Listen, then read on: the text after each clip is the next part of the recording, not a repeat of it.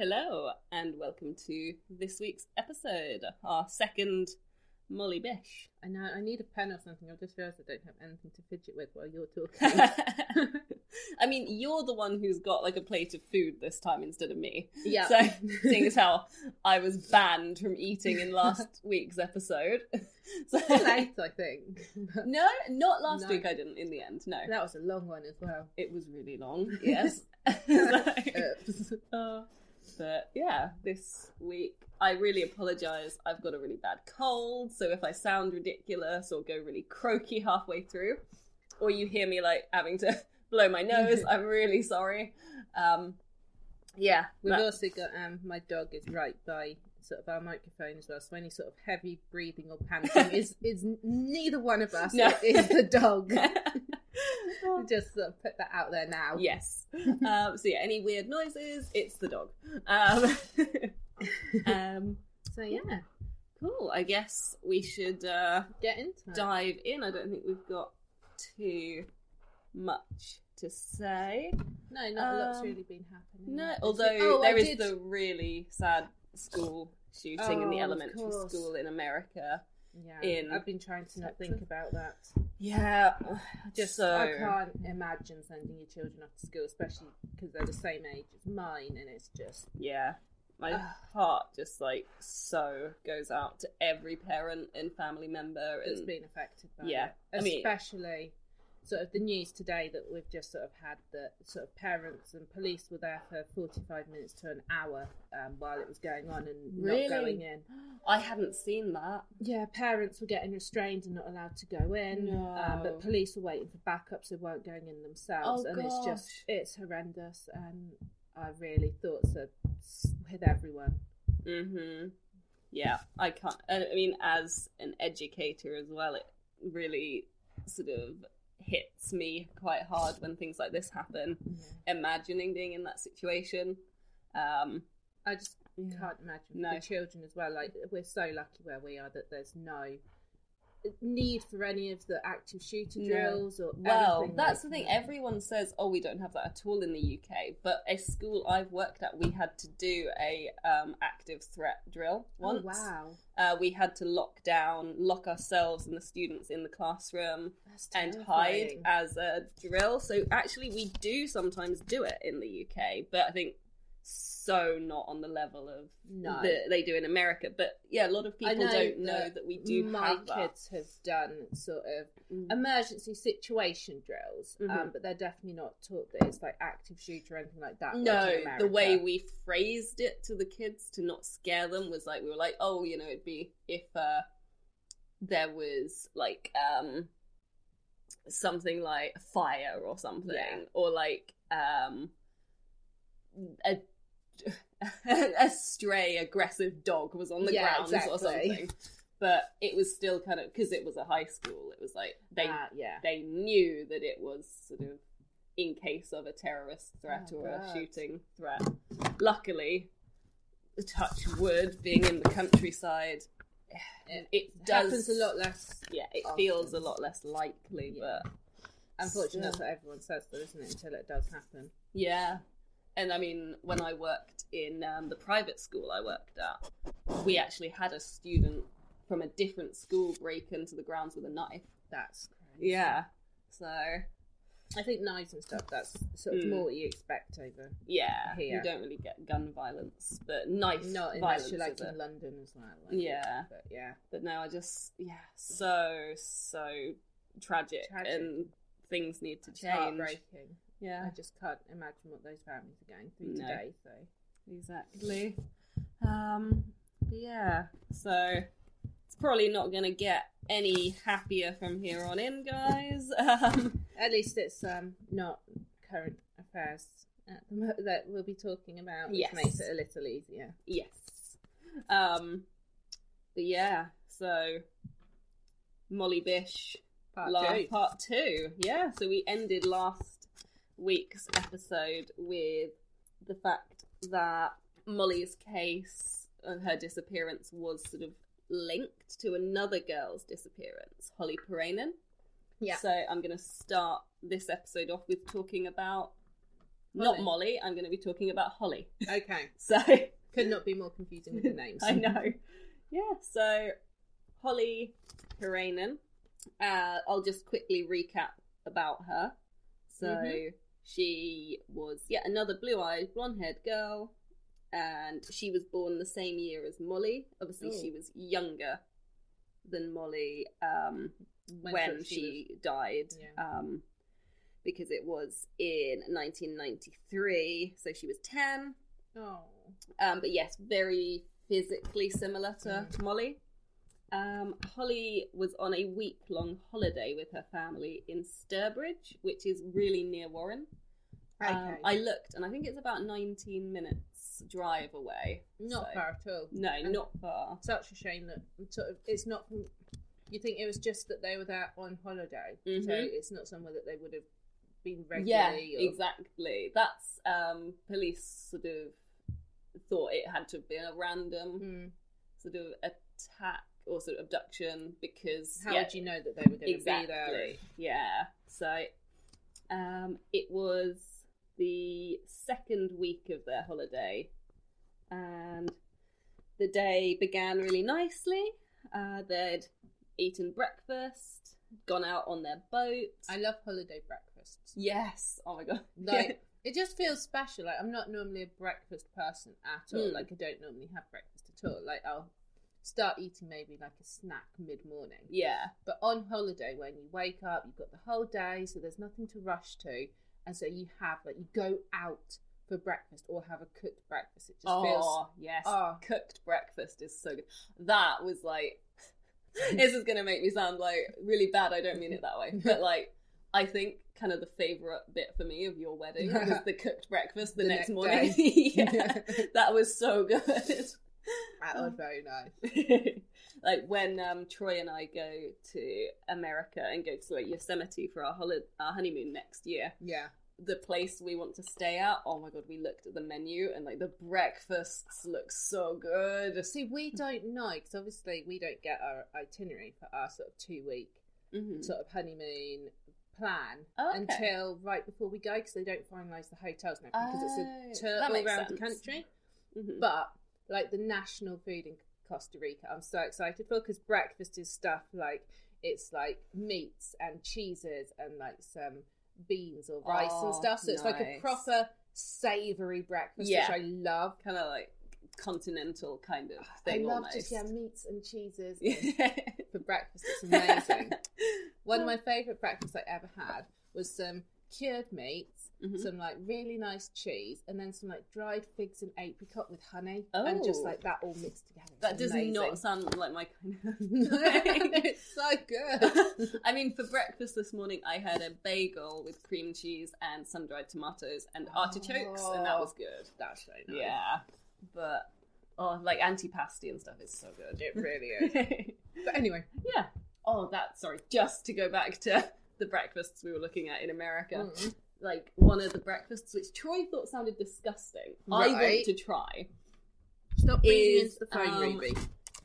It's something like rice crispy coated cream cheese stuffed um oh like that like um french toast Oh, okay. i think that sounds really weird but like i think it would be really good I don't know. I don't like French toast or eggy bread anyway. i don't like eggy bread anymore which is weird because i loved it as a kid but now like even the smell makes me feel sick Yeah. but french toast is different because it's No. sweet Like, I'm intolerant to eggs anyway, so it's like Mm. not a good breakfast for me. That's true. Yeah. oh, but anyway, yes. Let's uh get back. So yeah, the family had eaten breakfast. yeah. They'd gone out on their boat. I guess Um, seasick, so that wouldn't be good. and then they'd um, headed back to the cottage, and it was um, Aww. Holly's grandparents' cottage. Aww. So yeah, and Holly and her five-year-old brother Zach had then gone down the road, uh, which you sort of went down like a little dirt track and Yeah. then onto the main street 'cause it was really out in like the countryside. Yeah, um, they'd gone down the road together to visit a house that had some collie puppies that they were sometimes allowed to play with. Like border collies. Yeah. Aw. I think so. So yeah, they were sometimes allowed to play with them if they were out in the garden. That's so cute. I know. So they'd gone down there to see if they were out and see if they could play with them. Um, so yeah, it was so rural that nobody thought anything of it. It was the nineties, in the middle of nowhere, in a small town. Everyone knows each other. Like, just they didn't think anything of sending like a ten year old Yeah. out back then. I remember being about six, seven in the nineties and going out with my older brothers and our friends for the day, and we'd just no phones, no anything. Really? We'd just go out across the local farmers' fields, and Really? into the woods and Wow. everything. So that's the thing. Like, there's, I mean, we're siblings. We're not that different in age, but like some parts of our Yeah. childhoods were so different. Like, mum, I was a remember lot she more helicoptery with you. Yeah, I remember once um leaving like a jacket or something at the airfield. Mm. And for listeners, the airfield was literally like if you stood in our driveway, you could see the entrance to it down the road. Like we Yeah, it were was, an, on it it. was an old abandoned airfield. Yeah. It wasn't used anymore. No, um, it was yeah from the from World War Two, but uh, we did live on like a main road, but still. And I was probably about eleven or twelve, Yeah. and still, Mum would never let me go do stuff by myself. What? Uh, And- we were always yeah, down there. I know, and like stuff. we'd been on a dog walk, and I'd had my bike, yeah. um, and I realized I'd left my jumper there, and I remember just like taking that moment to be like. Oh, I left my jumper and like getting on my bike and pedaling off before she could stop me because I was like, Yeah. no, I am gonna go going. back by myself. Like, come on.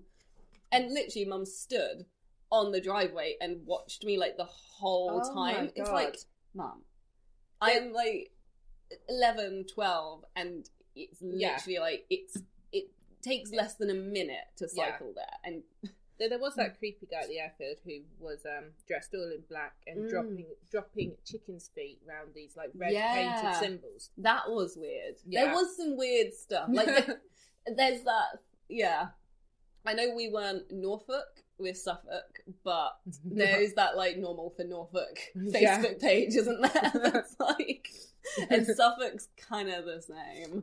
yeah, It's a bit. we were right on the border. Yeah, That's we were. um, but yeah, so rural. Um, just again, as so many of these places are described, like just somewhere you'd never think things would happen. Yeah. Um, apparently, just before midday, a neighbour driving along the road saw Holly and Zach standing by the yard of the house with the puppies. So they were sighted, like looked fine. And Zach returned to the cottage without Holly, like quite soon after this sighting. It was Oh. like just before lunch. Um, and said that Holly had stayed to wait for the puppies. Okay. Um, but when Zach and their other brother, he was seven, called Andy, uh, were sent to go and fetch Holly for lunch, they couldn't find her anywhere. That's crazy. Five years old yeah. walking back on that. I road. know.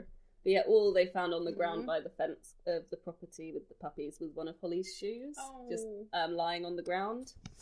So I can't imagine the confusion of being that age and just being like, well, "What do we do now? She's not here." Yeah, that's the thing. Like, no. So they went back to the cottage with the shoe. Um, and Rick Piirainen, their father, like immediately got into his car with the Wow. boys and drove to where Holly should have been. Because I just think, as a parent, what else do you do? Yeah. Like, you're going to just Have to go and have yeah, a look. Yeah. um, but yeah, there were no tire tracks in the dirt or anything, so police kind of assumed that Holly had not been snatched at speed, anything like that. Yeah. Um, and this came out obviously a bit later, but two 16 year old girls that were on holiday in the village as well, Yeah. or town, I think it is, um, not a village.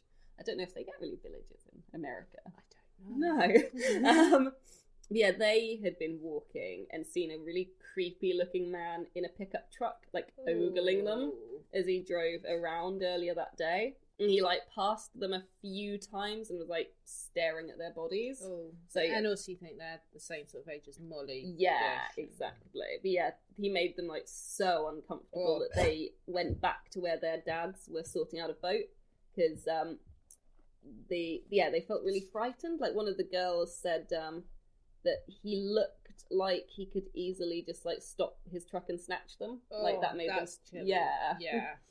Um, he was about middle aged and white with facial hair in a light brown pickup truck, Yeah. which to me does sound similar to the description of the person that Molly's mum saw. Yeah. definitely. does. Um, obviously, this was Six years six previous. years, yeah, Yeah. but still. Um, yeah, they went back inside, and a while later, like out of the their bedroom window, I think it was one of them saw the pickup truck again driving like at speed down the road. Ooh. And you So- know, it'd be so easy as Yeah. well to be like, "Oh, what are you doing?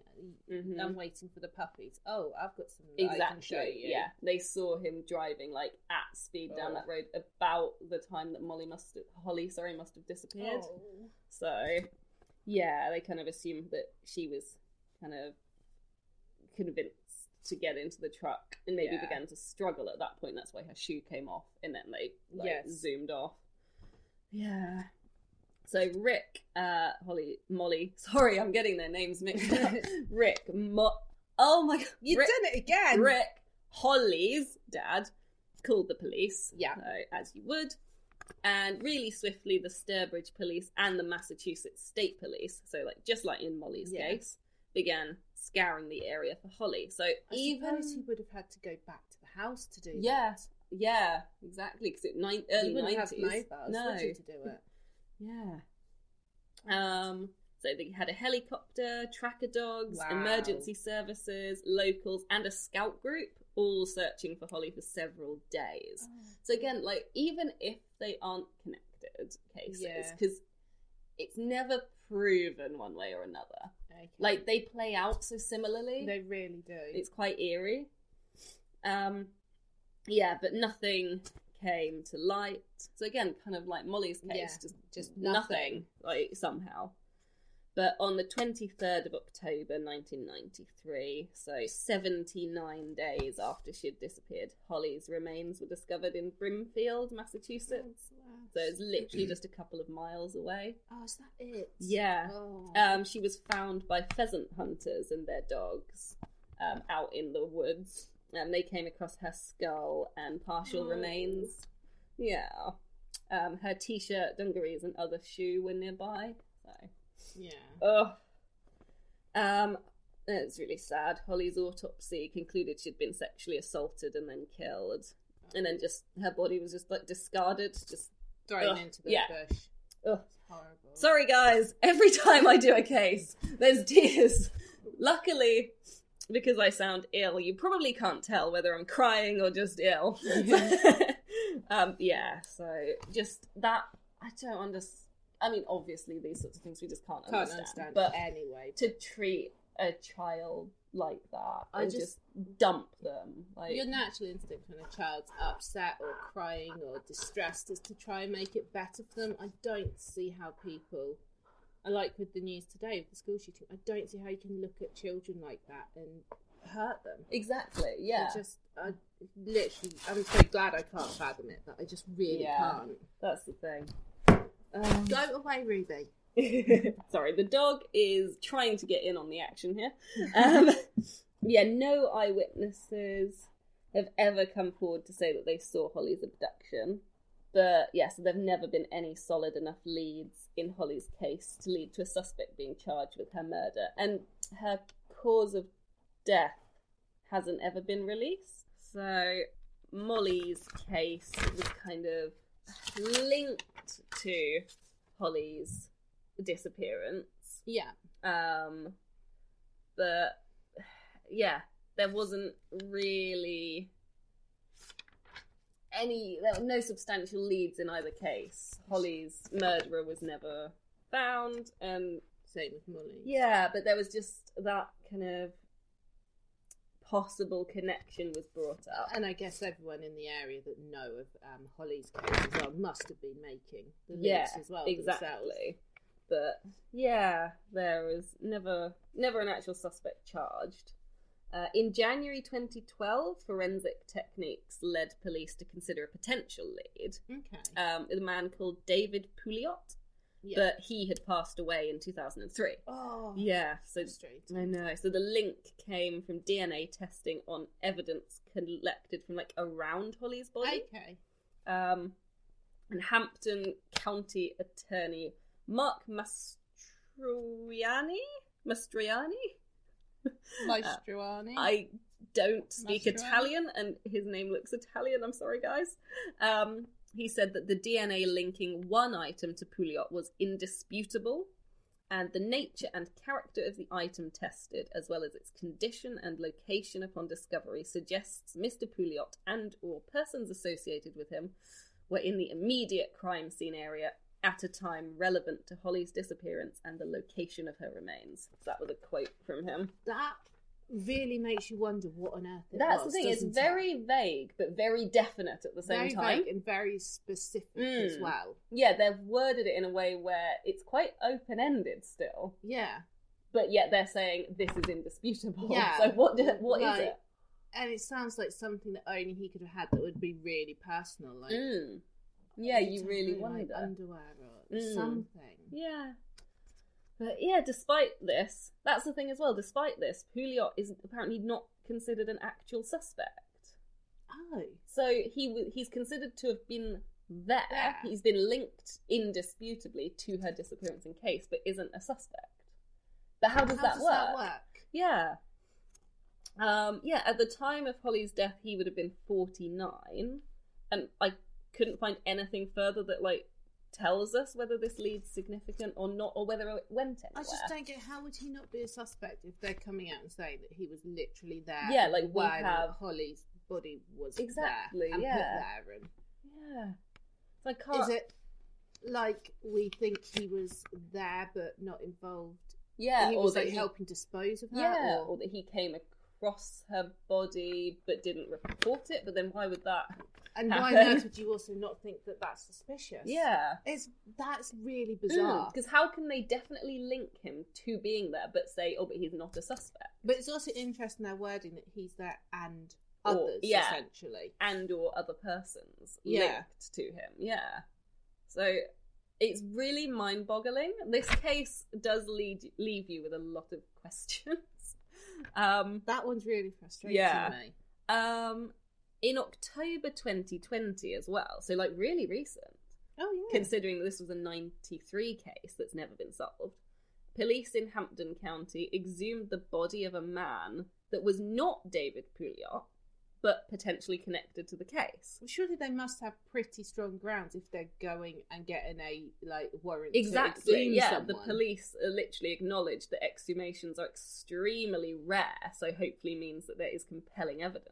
Yeah. But again, I couldn't find anything about after the exhumation. See that one I could kind of understand more because it's 2020, and by the time you've done testing and how long testing takes to turn around, and yeah, stuff. true. I guess yeah, because it's right in lockdown and Yeah. COVID. like yeah. that one I could understand more. But the previous one, with I know, yeah. just I- I know. Um, yeah, Holly's family have a forty thousand dollar reward for information leading to her killer. Um, Nice. out still, but yeah, sadly, other than that, her case is unsolved. Um, and then yeah, it's really, really sad and kind of eerie as well. Like Molly heard about Holly's disappearance while she was at church. Oh no! And she was really affected by this, uh, especially because her and Holly were the same age. yeah. So Molly actually wrote a letter to Holly's family, Oh and an extract from it is uh, you can find it online. I don't think it's the full letter, but part of the letter said, "My name is Molly Bish. I am ten years old. Someday I would like to come see you. I am very sorry. I wish I could make it up to you. Holly is a very pretty girl. She is almost as tall as me. I wish I knew Holly. I hope they found her." And then she signed it with love and like some kisses and uh, some X's and O's, like hugs and kisses, and enclosed a picture of her and her family. That's so sweet. Yeah, it's like for a 10 year old to turn around and say, I'm going to write a letter to that grieving family to try and make them feel better. That's so mature and like emotionally mature. Yeah, It's so sweet of her. Yeah. Um, yeah, so. If those cases are connected as well, I just find that so. It's so heartbreaking Yeah. to think that sort of She was Six writing years before, six years yeah. later. and even if they're not connected, that's still so sad. I think, yes, she didn't know that the same or similar thing was going to happen Especially as it years. affected her so much as well. Mhm. Like the sort of disbelief that she must have sort of felt when it was happening to her as Yeah. well. Like, Exactly. like it's yeah. been something that's affected you and that you've Yeah. been worried about. Exactly, yeah. You... No. But yeah, Tim McGuigan is the man who linked Holly and Molly's cases together. Okay. Um, he had been in the police at the time of Holly's disappearance yeah. and became really heavily invested in Holly's case. And it's really sad as well. His life kind of fell apart because he became so obsessed over it. so many of them do, and they just make it their like absolute Yeah. life mission. Exactly. Yeah, he began drinking heavily and lost his marriage over it. Um, and ended up actually leaving the police force in 2002. So, nine years after Holly's uh, disappearance and death. And he actually was starting to write a true crime account of Holly's case. Oh wow! Yeah. So, McGuigan in 2003, um, he was an ex cop. He'd left the police force the year before, Just to sort of focus on Yeah. this case and but he was active in the force in 2000 in North Brookfield and Sturbridge. So, right when Molly also then disappeared. oh wow! So when did he leave the police? 2002. Okay, so, So, yeah, two years after, years after Molly's Molly. disappearance. Yeah. Um, and again, as is the reason I think for so many police officers fixating on certain cases, he had three daughters of his own. Oh, So, so, yeah. yeah. such a in a way Personal yeah. affecting personal case to him. exactly. Um, yeah, he couldn't let Holly's case go. No. And through writing about Holly and being interested in Molly's case, he noticed some similarities between the cases. Yeah. So yeah, like in addition to the physical resemblances between the girls, both girls were taken around the same time of day. oh, and that's weird. yeah, and from similar sort of areas, like Yeah. kind of very rural but close knit communities. because you normally wouldn't think it would happen like during at a time like that. Would Yeah, you? sort like of daytime mid-morning, always yeah. seems so Mm. s- probably naively, Yeah. but so safe. Yeah, it makes it scarier when things like that do happen. Yeah. Um, yeah, and in both cases, again, no evidence was uncovered, and they, the girls seem to have just vanished. Yeah, That does take a lot of either luck or skill to yeah. mean that there's no, No evidence. at yeah, all. It could just be, I suppose, that. But then it's like you must know the area to be in these little rural yeah, places. Because I'm going to say, like, obviously, if you're a stranger just passing through, it makes it a hell of a lot easier to do it undetected. yeah, true. Unless it's, as you say, two different people that are just passing through. but- Yeah, that's the thing.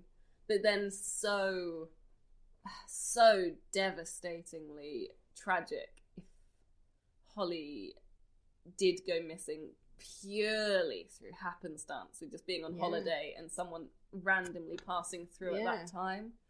Like, it's horrible. To, it's just horrible to imagine. yeah.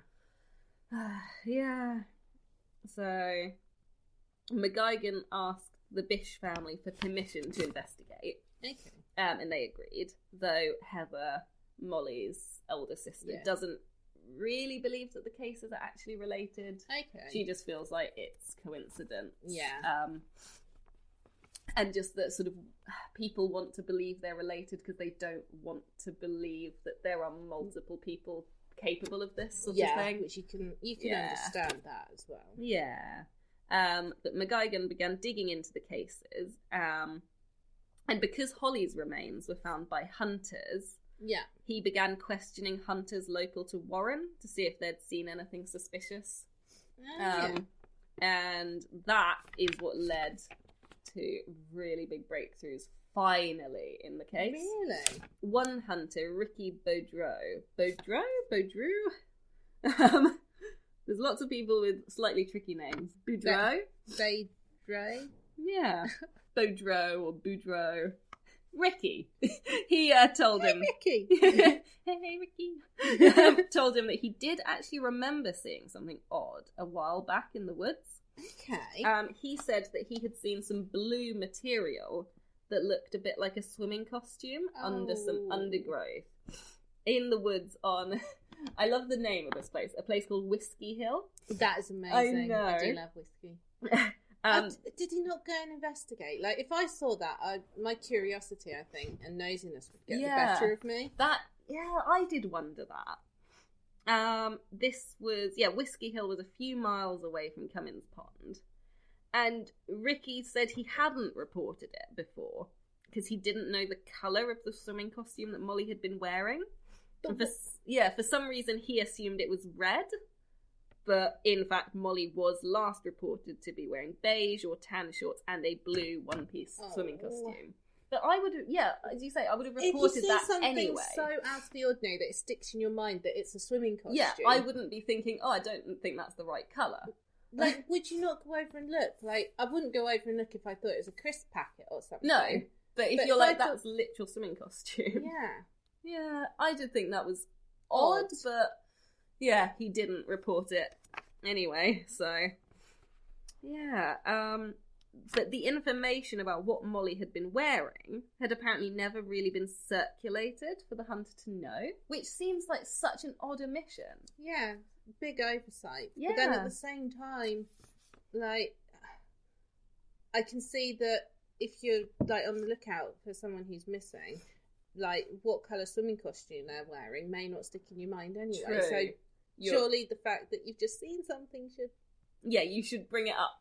Always, always, just for everyone's peace of mind. on the side report, yeah, report over report. It's better to be annoying than like miss, something. Yeah. Yeah. Um. But yeah. Um. The hunter took detectives to the woods where the suit had been seen, and sure enough, in a heavily wooded area only used by hunters, so very much like where Yeah. Holly was found, a blue swimming costume was lying in the undergrowth. Oh, they did actually find yeah, it. Yeah, they actually found it. It was wow. still there. I thought that it wouldn't yeah, be. you think it'd be gone or degrade yeah. or yeah, because this is like years after yeah. um, Molly's gone missing. Did they, at any point, do you know, consider that the person who took Molly may have been a hunter if her body's found in a place that only hunters go? Okay. They did say that they expected them to be someone who knew the area and was like a hunter or a Okay, fisher, Cool. fisherman. Yeah. um, and I don't know if you remember last episode. I said that they had had several sightings of Molly in Miami reported, yeah. and they were about to go investigate them. Okay. This I thought, again, sadly, it turns out that they didn't need to go to Miami, as I'm sure you've guessed. Excuse the phone ringing. It's just the house phone, which we never Answer. answer. no one has the number for the house phone, so it's just like some telemarketer or Yeah. something. um, yeah, they were going to go investigate in Miami these sightings. Yeah. Um, but once the swimming costume was found, the trip to investigate those sightings in Miami was cancelled. Which I did think, like, surely you'd still be following all the leads until yeah. you're sure. Why would you narrow it down to just one? Yeah, And even if that was Molly's swimming costume, mm. what's to say she wasn't forced to change or Yeah, true. Yeah, but yeah, they cancelled that to just focus on this. It seems But a bit it does seem preemptive. Yeah, and sort of like they're potentially missing something. Because what if she had been in Miami but had moved on then by the time they yeah. went? Yeah. And what if she had been horrific as it is, but it happens, sort of like trafficked and sex Mm, trafficked and exactly, stuff. That would yeah. explain getting rid of the swimming costume Yeah. and That's true. But yeah, they uh yeah, focused now on this uh discovery of the swimming costume. And the Bish family were notified. And DNA testings and physical examinations took place Okay. in Massachusetts and at the FBI headquarters in Quantico, West Virginia. okay. So again, so really big response to this case. Uh, and the area where the costume was found was searched as well, which was 500 acres. Oh my There's thick God. underbrush, steep hills, and rocky terrain. Like they searched all of that. That's crazy. Yeah, like such hard work. It's like testament to how much they Yeah. really did pour into this. I can't even imagine how big that is. Just yeah, like, I know. that's incomprehensible. Yep. Uh, the Bish family were like hopeful that this would finally lead somewhere, but yeah, and I kind of I understand it. Like they said, they were equally just drained by the chaos beginning again, Yeah. and like having to go through investigations again, and Yeah. have all of that just dredged up. Um, and six days after it was found, the swimming costume's DNA testing confirmed that it was Molly's. Wow. Yeah. Uh, three weeks of further searching um, ensued, and on the 3rd of June, uh, that resulted in a human upper arm bone being found. Oh no. Yeah, it was estimated as being from a person between 14 to 20 years old, Yeah. and they presumed that this was probably Molly. Did they DNA test that as well then? They did, yeah. Over the next few days, they found 19 more bones, Whoa. including ribs, vertebrae, and Oh. teeth.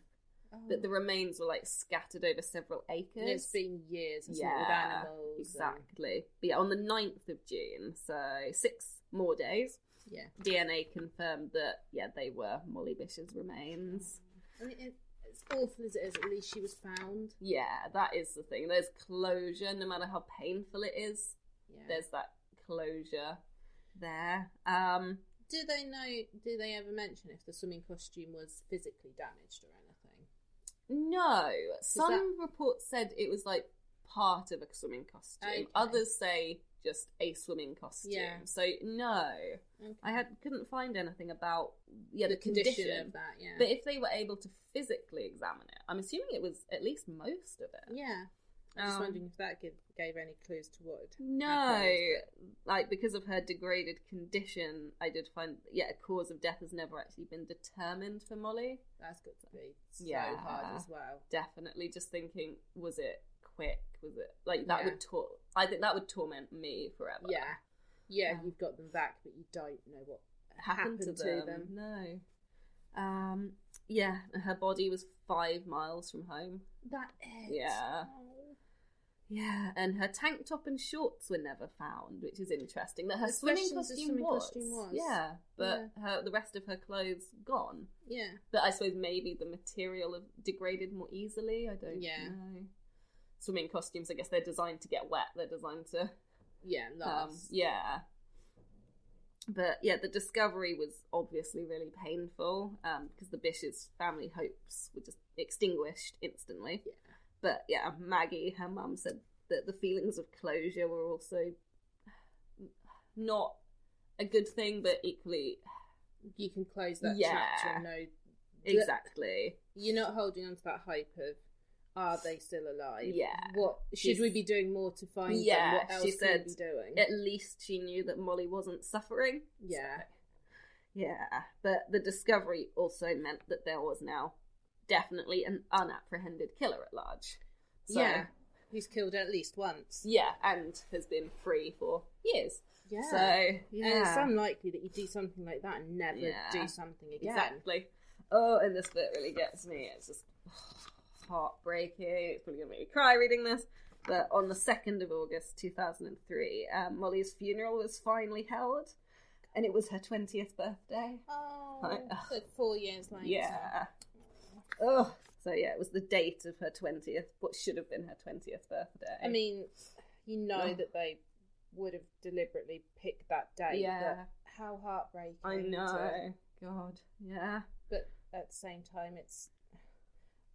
You can also understand why, can't you? Because Yeah. just having it on a random day as well. yeah, it would feel, at least in a way, you're kind of, I don't know, maybe it would feel like you're honouring their memory Yeah. a little bit by marking that day somehow. Yeah.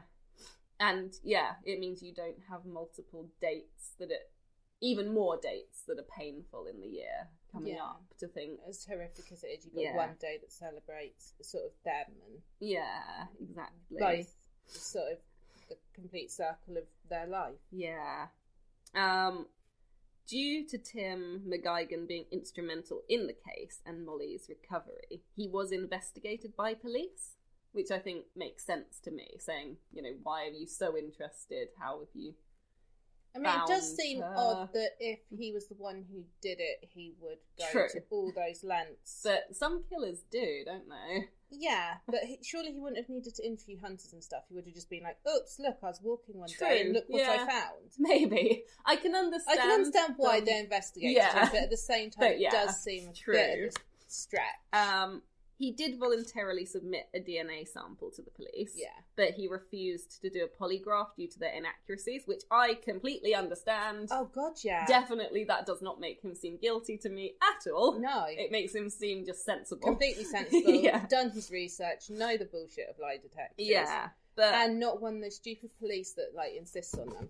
exactly. Yeah, Did they have any DNA samples then? Because obviously, like it had been four years, the stuff had been like her remains sadly, and clothes had been out in the elements. Yeah. Did they even have anything to compare it to? they did have some DNA. Okay, Yeah, Wow. yeah.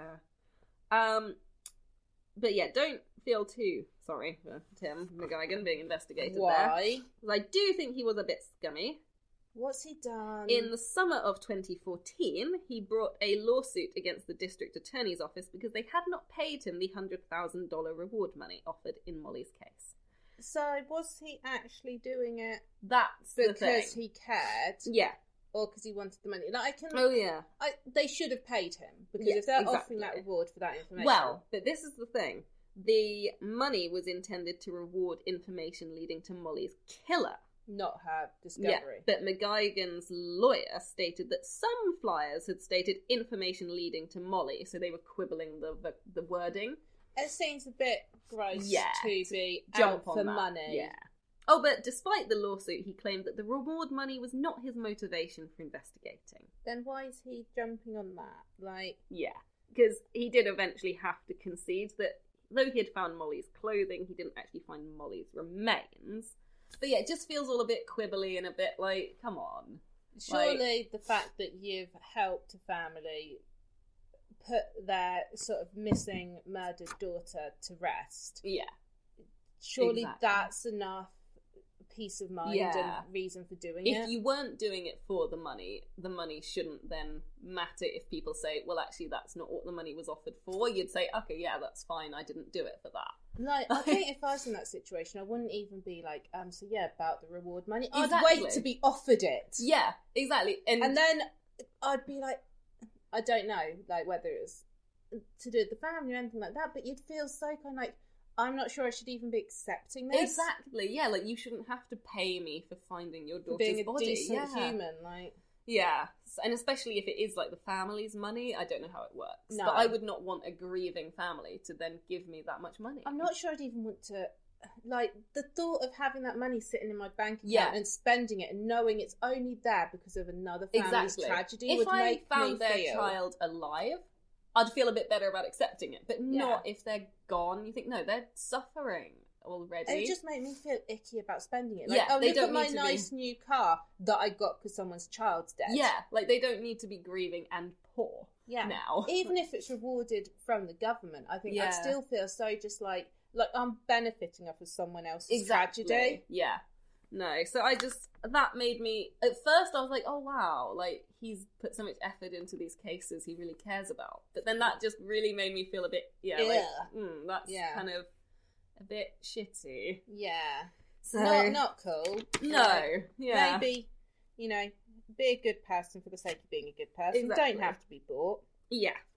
Um, but yeah, the investigation though again, which had stalled so many times before, and you'd think would have been like reignited by Molly's discovery, Yeah. to a halt again with like no leads. Somehow again, um, the case which began with Molly's uh, friend's misfortune being hit by a car and then Yeah. turned into the tragedy with Molly's death was not done with its litany of misery Are either. you serious? Mm, yep. Um, it's normally me just like I know, just like bang, bang, Here bang, we- bang with Yeah. misery and Yeah, so in 2003, Peter Ramizuski 20, died in a car accident when he hit a tree while speeding. I have a feeling that he's um connected to Yeah, stuff it was somehow. absolutely devastating for Molly's friendship group because he had also been central along with Molly in that friendship group. No. So that group of friends just so many tragedies. I mean, I'd start being quite worried if I was in that friendship group. Yeah, as to who's going exactly. to be next? Like, are they Yeah. cursed? Uh huh. In 2007, Molly's father John had a stroke. Oh. Yeah, and that meant that Heather, and Molly's older sister, took over running the Molly Bish Foundation. I mean, I can understand why you'd have a stroke with all the stress Exactly. and the, the, Yeah. what life's put you through. Yeah. God, Exactly. On the 13th of October 2008, Molly's boyfriend, Steve, uh, crashed his car into a utility pole on Fuller Road in Warren. people need to stop crashing Yeah. their cars. He was speeding and not wearing a seatbelt. Firemen removed him from his Honda and he was taken to Springfield in a critical condition. And on the 25th, aged just 25, Molly's former boyfriend passed away. Wear your seatbelts. Yeah, just yeah. Why? T- why take that risk? I think some of it as well, like obviously don't know him, don't know how true it is, but like when you've gone through tragedies and stuff like that, and so much has happened to people that you know so young, Yeah, you it's understandable in a way that people develop this sort of attitude of what's the point of being careful because True. life can just get Yeah, taken away and true. fuck with you anyway. and it's almost like a self harm kind of thing. Yeah. Of I don't care if it happens. Yeah. Like I'm gonna, I'm not gonna hurt myself deliberately, but I'm not gonna stop myself being in to- the yeah. way of harm. Yeah. yeah, yeah. So just everyone seems like everyone involved in this case seems to just have tragedy after tragedy. yeah. It's just Um, that spider web of how it affects yeah. so much. Um, but in 2008, there were some leads in Molly's case again, uh, with a possible suspect called Rodney Stanger. Stanger. Stanger, yeah. Oh my god. Um, he was arrested in Summerfield, Florida, because he is just a shitty person, regardless, for stabbing his girlfriend Crystal Morris to death. what? Yep. Okay. yeah. That's So even if he's not connected, shocking. he is an absolute bastard. Um. Yeah. That's th- Yep. shocked. But when Crystal's sister went to collect um, Crystal's belongings from the home, uh, she noticed, and this I was like, how did that even get connected? I wouldn't even notice this. Um, she noticed a firearm card of Stanger's, which strongly resembled the composite from Molly's case. What's a firearm? So, like, showing that you're registered for owning a gun. oh, a so type of a gun. fi- so it's basically like uh like any ID card that we've got. Like someone's Yeah. on my Cineworld card. Yeah, or something, basically, And they're yeah. just like, huh, that looks like that person from a long time ago. Um, it had been renewed two months before Molly had gone missing, so it was a photo of him at, At that, time, and it really re- like resembled the composite. I wouldn't. I'm shit at recognizing I know, people yeah. anyway. Like, but yeah, like I'm no good with faces. That's and those composites, they never look like actual people. no, yeah. The police also received a tip from Crystal's sister, who said that Crystal told her that Stanger had talked about Molly and her case. that's weird. to her, yeah. Um, and Stanger actually had lived near Warren for 20 years prior to moving to Florida Whoa. and had been born there as well, and had also been a fisherman.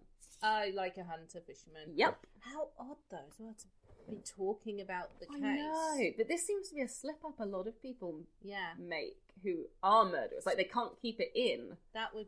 Yeah. Yeah.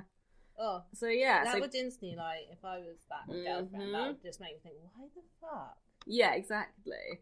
Like this happened years ago. Why is this coming up? Yeah. Yeah. So police interviewed Stanger's ex-wives uh, and looked into his history. Not not just one. no, yeah. Which again, yeah, multiple spouses, not something to judge people over by itself. No. But when they've killed people, you start to think, is you there a reason? putting together the kind of what a jitty person they must Yeah. have been. And he was a man with a very violent past. Yeah. Uh, and in addition to this, Stanger's brother used to own a white car, Oh, and he incidentally lived near to Holly Piirainen. And Stanger fished at Comins Pond when he lived near Warren. So if the white car was possibly his brother's, Mhm. did they ever think that it wasn't just Stanger, but it was his brother as I well didn't involved. find anything saying that they investigated his brother. They No. should have done if he was if the they didn't, the white yeah, car. um, yeah. But Stanger denied any involvement, of and course. he's never been charged with Molly's murder because there's nothing aside from like circumstantial evidence connecting him to her. So he was dropped as a suspect, but luckily is still serving 25 years for murdering Crystal. Yeah. So at least he's in prison if it was him, which I feel There's a possibility I there. really feel like maybe it was him. yeah. I It's, There's- there's, a lot of coincidences there Mhm. that sort of fit together. yeah, exactly. Like the whole, as you say, fisherman lived in the area, brother with the white car, violent. Yeah, Just yeah. but yeah, um, in yeah, throughout the time since Molly's disappearance, though, with these lack this lack of leads, the Bish family have made such a great effort to keep Molly's memory alive through all of that. Like the 10th anniversary of Molly's disappearance saw a vigil being held at Comins Pond. And on 2021, so the 21st anniversary, uh, yeah, the Bish family drove. Um, they drove the route to Comins Pond from their house, like the route that Molly took that day Oh, um, to memorialise it. Oh, and asked residents to light candles or leave porch lights on along the route. Oh, and um, oh my god, and share their thoughts and memories of Molly on social media under the hashtag Justice for Molly Bish. Um, yeah. Oh god, sorry guys, it's always me just breaking down. Um, the Molly Bish Foundation was also started Yeah. To improve awareness amongst children and get clear photos of children in case of disappearances. That's really Yeah. big. So that yeah, they would have up to date, clear pictures that could be circulated quickly. Um, Maybe I'm being really naive here, mhm. and I don't know, maybe privileged in a way, but how? I, I, I don't know how to say it without it possibly sounding bad, Mm. but how do you not have current clear pictures of Mm. your children? Like I'm always taking Yeah. photos of I suppose mine. early nineties, that was or like before then, it was probably a Uh, much bigger. you didn't thing, have like yeah. phones. It- like almost everyone's got phones in their Yeah, pockets, and it's probably less odd now. Yeah, because I was just thinking, if God forbid uh, one of mine ever went Mm. missing, I would have photos from at Yeah. least that week. True, but even then, sometimes when I try and find like a picture of Troy to show somebody, I'm like, oh god, when do I actually have a good picture of him where it's like, It doesn't have to be a good picture, though, does it? well, you want it to be like clear Oh, and yeah, sort of okay. like this is actually what they look like. They're not pulling a weird face or kind of like Yeah. turning or yeah, I The- just, maybe I've just got I way too many pictures. yeah. I just li- like literally just derail it for a minute. I just got a new phone yesterday because I shut my old one like in the of the car boot. really clever. Yeah, and you just. I was putting the youngest's like trike in the back, and I put it there to rest it just while I was doing that instead of the floor of the boot, which would have made much more sense. Yes, it would have done. And I or your pocket. Yep. I was wearing something without Oh, okay. pockets, so Bloody women's clothes. exactly like if women had like pockets like Mm. guys do, this would not be an issue. Yep. But I, so I just shut the boot, and you just had this crunch. So new phone, obviously, um, and I had to take all the photos off of my old phone, Oh dear. and like they're not on my new phone because it needed a clear up anyway. But Yeah. I've taken them off onto my laptop, and there were fifteen thousand photos that I had to move. Holy shit. Yeah, that's Jesus. the extent of my like photo taking problem, and that phone's only I think like three and a half years old. Oh my god. So that's like what five thousand photos a year. Yeah. oh my god. Yeah.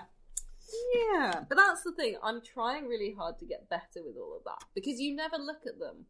Because there ends up being so many that you can't actually enjoy the pictures of things. I do like scrolling back to them, looking at them, but what I'm trying to get better with is when I take multiple photos to try and get a good shot, Yeah. is deleting the ones that I don't want to keep and then putting them in a folder automatically, the ones that I do. Yeah, that makes sense. Um, But yeah, since starting the Molly Bish Foundation after Molly's disappearance, they have provided over 165,000 free pictures and fingerprints at safety events. Wow, that's So, amazing. Yeah, and I suppose that's the thing. It's like the fingerprints going along Yeah. with the pictures, which are maybe more relevant nowadays. But Yeah. even so, I guess yeah, a lot of people maybe if that happens, you might be like, oh god, I don't have any current pictures of Yeah. them, or yeah. Um, Mine would be when they ask me what are they wearing today. I'd just be like, I don't, yeah, I don't know. no, especially because they can sometimes be very uh, creative in their Eclectic. combinations. yeah. um, A lot Yeah. of people have issues as well with them taking fingerprints, and I Really? don't get that. Yeah, so many people are just like, I don't want my fingerprints on file and Huh. stuff. Like, and like personal freedoms and stuff. I'm Mm. s- so sure that if everyone was fingerprinted at birth, it would. Well, I suppose your fingerprints change at that point, but like, do they? yeah, because like if I you look at a that. baby's hands, they don't or feet, they don't really have any lines or creases Oh, on them. huh. It's really weird. That is weird. Yeah. because the youngest one's feet, like when he was born, I remember noticing it. They were just like blank slates. There was Huh. no like creases from like That's walking so or anything weird. like that. Huh. They're just like, when do you get foot Yeah. lines? Wow. Yeah, oh but yeah. yeah, I don't know. Yeah. Maybe, yeah. Um, I didn't realize until the the other day when I just I don't know what I was looking up. That babies don't have kneecaps until they're two. Yeah, but also apparently the uh, last bones in your body to actually like properly calcify and like Fuse. fuse uh, your clavicles, so like your collarbones Ugh. and sternum, which can be as late as 26. It's normally between 24 and 26 years old. I didn't know your sternum ever fused. Me, well, I just thought it was my- always fused. My sternum pops. Troy's does, and I've always been like, what the hell? Yeah, mine pops, and it's also taken to at the moment. Um, there was about a year ago, it really flared up, um, Mm. and just like breathing or moving hurt. That's gone away, but it sort of like grinds at times. Oh, that just doesn't sound right. I joke with Josh that he doesn't enjoy the joke, but um, that one day in the future, I'm just going to like stretch my arms behind my head, and my like sternum's just going to like pop open like Oh. an alien. God, chest burster. Yeah. oh, yeah. Moving on from that horrifying thing. Um, Wonderful image for everyone. yeah, but yeah. So yeah, other things that have happened since Molly's disappearance that the Bish family were instrumental in was Yeah. the Amber Alert being brought to Massachusetts. Really? Yeah. Wow. Um. Yeah. Um. Heather, so Molly's older sister, Yeah. um, she said that there was a girl in Springfield who was abducted, and the Amber Alert resulted in her being found alive. That's amazing. And that just like really made them feel like there's tangible feeling that they're doing They're something. making a difference. Yeah, And So- so, Molly's death has made, as horrific as it is, a difference. exactly. Yeah, like Heather, um, I got some of my uh, information, especially about Heather from um, a podcast, Morbid. If anyone listens, or if anyone hasn't listened, they're really brilliant. Go check them out. I they- can't believe that people wouldn't have listened Yeah. because they're so big and so amazing. Yeah. and We we look up to them so much. we really do. They were kind of instrumental in us starting up a yeah. podcast. love Ash and Alaina. Yeah. Um, but they did an interview with Imagine if Heather. ever listened to us. Oh my god! Oh my god. Oh, ah, Yes. moment. but yeah, they did an episode interviewing Heather. Yeah. Um, so I did get quite a lot of information from that. Um, Um, and obviously, we'll credit Morbid in yes, our in our sources. Definitely. Um, and Heather, like, she really acknowledges the privilege in Molly's case as being like a white blonde woman. Um, and so they really do care about using their platform that they've got such privilege to have within Yeah. the tragedy um, to lead to like positive changes for less privileged victims in cases that are similar and haven't been given the same attention. So yeah, like having that Amber Alert come in Yeah. and things is so so big. Um, but yeah, uh, in 2021 as well, uh, so last year, a new suspect came to light as well. Francis P. Sumner Sr. Oh wow. yeah, He sounds very um aristocratic. Like yeah. I, I do not believe he was. Oh. He was a convicted rapist and kidnapper. Well, that does not mean that he's not Well. an aristocrat. Look at all our bloody aristocrats that are rapists True. and I mean, get away with literally a hell of a lot because of their position in society. True. Yeah.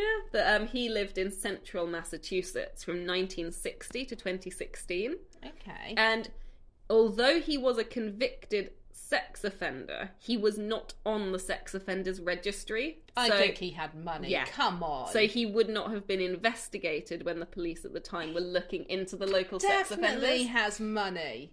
When you look at pictures of him, I don't know. Oh, really? yeah. Um, oh. Yeah. But he is now dead. Okay. But his son, Francis Sumner Jr., has been approached for DNA by the police. And Sumner Jr. has clearly followed his father's footsteps to some degree. Note he's in prison in Ohio. Oh. So, father and son, both, you know, great people.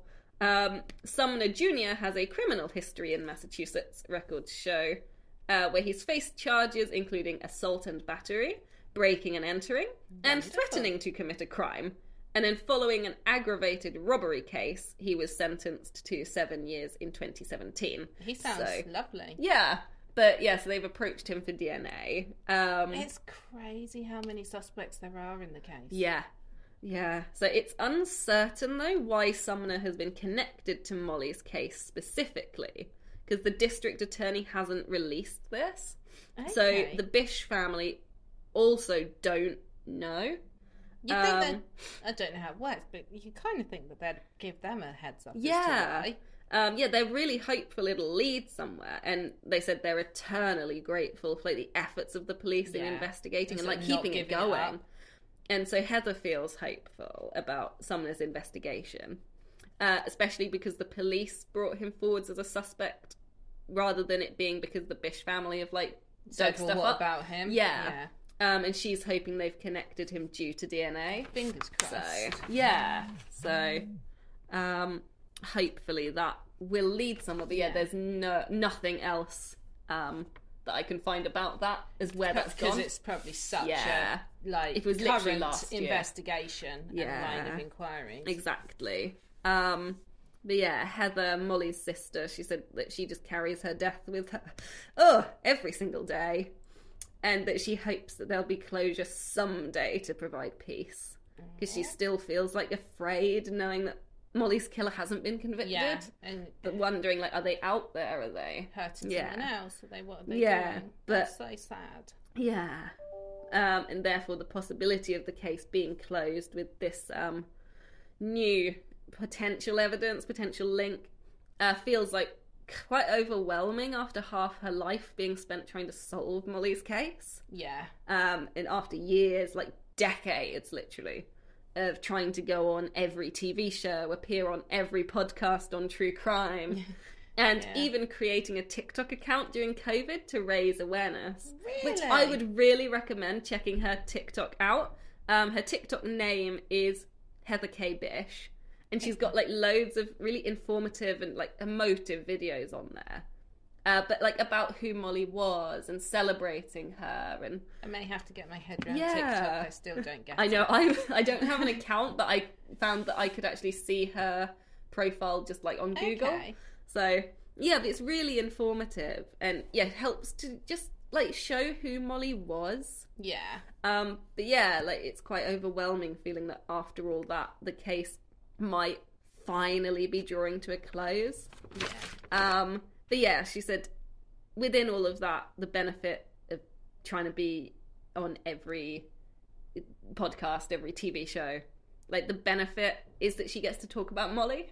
Um, yeah, and like share Molly's love and get to think about her and feel really proud. That's so Um, sweet of her. yeah. Just like. I know, like, um, Because she's the older sister as well, isn't she? like Aw. Heather and John, um, their brother, they still like talk about her and what she'd be like, and like say like, you know, what do you think Molly would think of this, or like, She's still Yeah. sort of in a way present and with them, as opposed to like some families do, where you don't mention their name, you don't talk about them. and- yeah, exactly, like she's still there in their family. Yeah. Like you can just tell how close they were.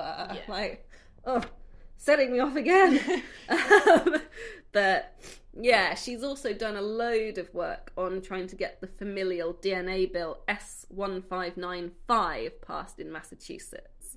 So that like DNA at crime scenes would get passed through what's called the CODIS database. Okay, yeah. Um, I can't find anything stating that it has been passed yet, but I did see that it was brought up as like a discussion point literally back in like March. Oh wow, so not yes. long at all. No, so it is potential. Yeah. Like if it's pushed by people who can, yeah. But apparently less than half the US states are using it right now. That seems But it crazy. could do, yes, so much. Yeah. Um, but yeah, uh, and yeah, the Bish family, I think, are just like we're drawing to a close now with my case. Sadly, with it being still wide open, uh, they're just like so many others who we've covered, and you know, because Ross in Friends is right. Why do bad things happen to good people? Ross You was a bad person. Yeah, he was, but he was right there. He was right there, but he was a bad person. Yeah, but yeah, through this ordeal, they've still somehow kept like their faith and positivity. And Maggie, Molly's mum, said that through everything they've learnt that love is such a strong emotion that it never dies. Um, oh my god, I need to stop crying. I need to get therapy before I do these like episodes. but yeah, like just so strong to find positives in that. I think Yeah. that's amazing. The families always seem so strong. Yeah. And sort of push for so much change and are so strong doing that. It's incredible Yeah, what they do. exactly. Um, yeah, hopefully her case will be solved one day. It feels close. It feels like maybe it could be. But yeah, for The now tissues Becca brought, and not just for her nose. no. Oh, but for now, yeah, the case is just open. And that's kind of where we have to leave it.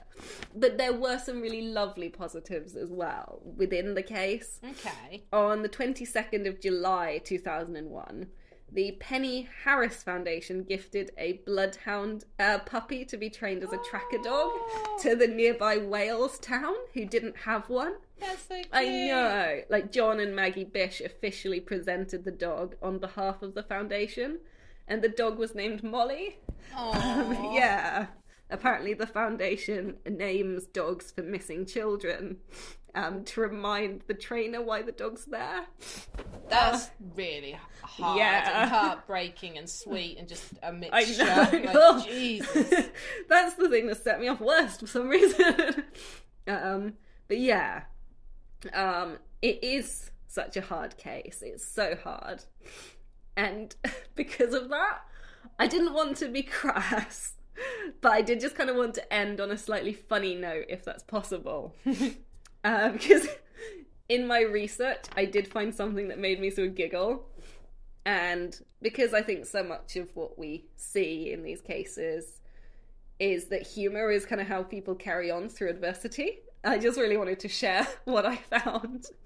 Um, there was a mistake in a live 2009 news report when Rodney Stanger was brought up as a suspect.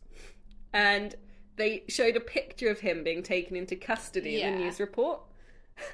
But it got mixed up. And where it said the screen labeled Rodney Stanger uh, being taken into custody, they showed a picture of a hamster. so. Damn so, that hamster. Know. So, and that was on live TV, so it wasn't able to be like rectified. It was literally hamster on live TV as suspect in murder case. Wow. so, It's a bit like that. Um, lect was it lecturer or senate or someone like really important like that who um couldn't get the cat filter off yeah. at their Zoom meeting. yes.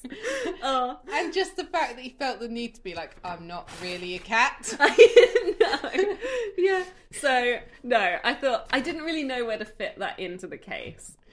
But I just it really did make me giggle in a case that is so hard and I thought You got to Yeah. sometimes just find the humour because, like, what we talk about is just so depressing otherwise. Exactly. Like, you do need some light relief. you can't keep going if you just get dragged down by all the misery. Like, and there's no light Yeah. at all. you have to find some way to keep going and stay positive. um, so yeah, uh, that is kind of the case, sadly. Um, but on a more useful note, not the hamster this time. um, any information with Molly's case because it is still very much open. It's very much being investigated. Uh, information can be given via email directly to the chief of police, Bruce D. Spiewakowski, uh, in Warren, at warrenchief1 at verizon.net, or by calling the Warren Police Department at 413 436 9595, and anything could be uh, that break in the case still. Yeah. So we will also put those details in the show notes. yeah, just in case Just anyone in has something and you Yeah. don't know how to You never know. Because Yes. um, yeah, with things still being investigated as recently as a few months ago, I think, yeah, anyone, no matter how small, if you have something you think might be relevant, let them know. Yeah.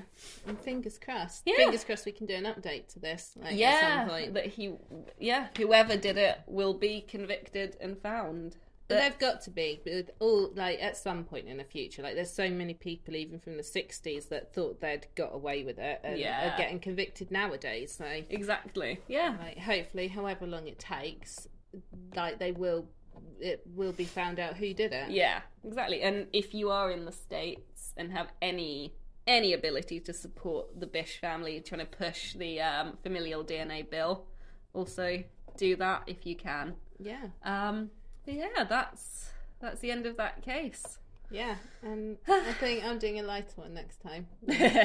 I'm doing parrots as witnesses to murder. Yeah, but didn't you Oh. message me last night saying like, "Oh God, this has turned into like actually really depressing, and it's a proper case." Yeah, the one that I was doing actually has now turned into a proper case and is quite sad. Um, and yeah, I've somehow managed to, from one news article, suddenly found a lot of.